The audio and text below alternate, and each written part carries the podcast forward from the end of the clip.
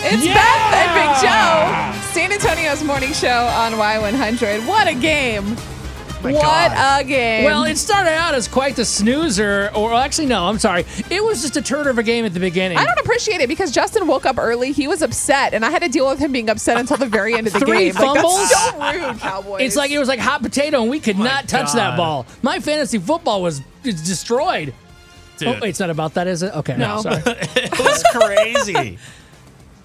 what? Nothing. I learned, okay, fine. I learned yesterday what an onside kick was. Wait, and you didn't know what an onside kick no, was? I, I haven't seen one. I don't think haven't they not done one in like six years? I don't. No, they watch haven't football. caught that recovered one in six years. Oh, They have it all whatever. the time. I haven't seen one ever, and I was Guys, like, "What for the just first happened?" time. I saw this and I was like, "What just happened?" They kicked the ball. Is that a play? And he's like, "Yeah, that's an onside kick." And I'm like, "That looks like an accident. Like, did they mean to do that?" Did he mess up? Then they ran over there, grabbed it, and I was like, "Wait, everyone's cheering. Are we happy? What's going on?" Yeah, it was so weird. I've never seen an onside kick before, Beth or Chris or anybody else, where the ball's already on the ground. Usually, I've seen That's it on the crazy, tee. right? Well, because he didn't have the thing. Uh, I think he just did it right off the ground. He Yes. did. That's why I was confused. Yeah, that Listen was to nuts. this if you missed it yesterday. Zerline will squib. It's got to go 10 yards, and it's close.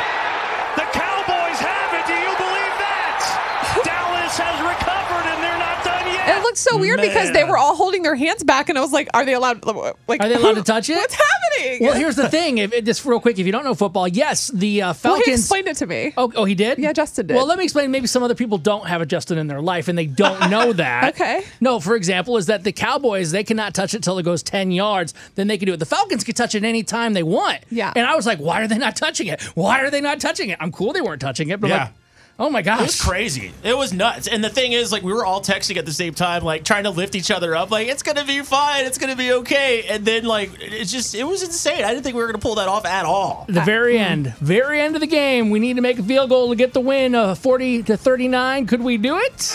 Hold is down. Kick is up, and it is good. Yeah! Somehow, some way, Man, the Cowboys have won it.